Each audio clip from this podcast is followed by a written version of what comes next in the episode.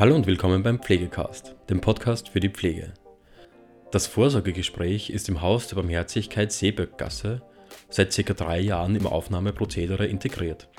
Sinn und Zweck dieses Gesprächs ist es, durch vorausschauende Planung vorhersehbare Notfälle frühzeitig zu erkennen und die Behandlungsszenarien für den letzten Lebensabschnitt festzulegen. Der Wille der Bewohnerinnen steht im Zentrum. Seine Autonomie soll dadurch gestärkt werden.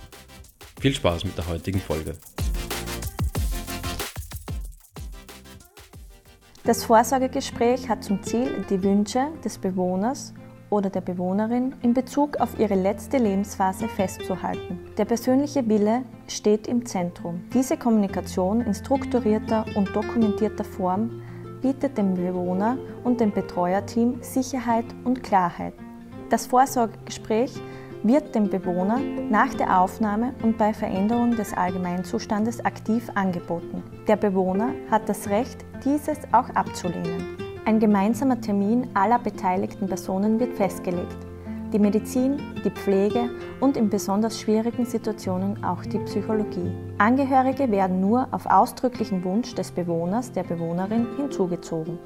Schaffen Sie eine ruhige Atmosphäre und bereiten Sie die gewählten Räumlichkeiten entsprechend vor. So wird das Bitte nicht stören Schild an der Tür eingesetzt es sollten ausreichend bequeme Sitzgelegenheiten vorhanden sein und es können Getränke angeboten werden.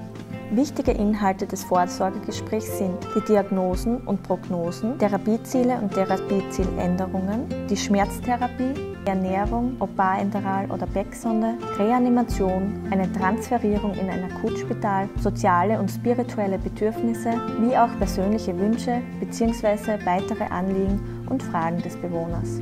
Nach Durchführung des Gesprächs erfolgt die Dokumentation im Care Center durch den Stationsarzt oder die Stationsärztin. Nach Freigabe wird das Dokument zum Vorsorgegespräch für alle Berufsgruppen sichtbar. Die entsprechende Rubrik erscheint automatisch bei den Stammdaten im Ärztecockpit. Ja, das war es auch schon wieder mit der heutigen Folge Pflegecast. Wenn Ihnen diese Folge gefallen hat, freuen wir uns, wenn Sie unseren Podcast abonnieren. Weitere Informationen zum Thema Pflege und allem, was dazugehört, finden Sie auf unserer Webseite www.pflegenetz.at oder unserem YouTube-Kanal Pflegenetz und unseren Social-Media-Kanälen. Alle Links zur aktuellen Folge sowie unseren Webseiten finden Sie in der Beschreibung. Bis zum nächsten Mal.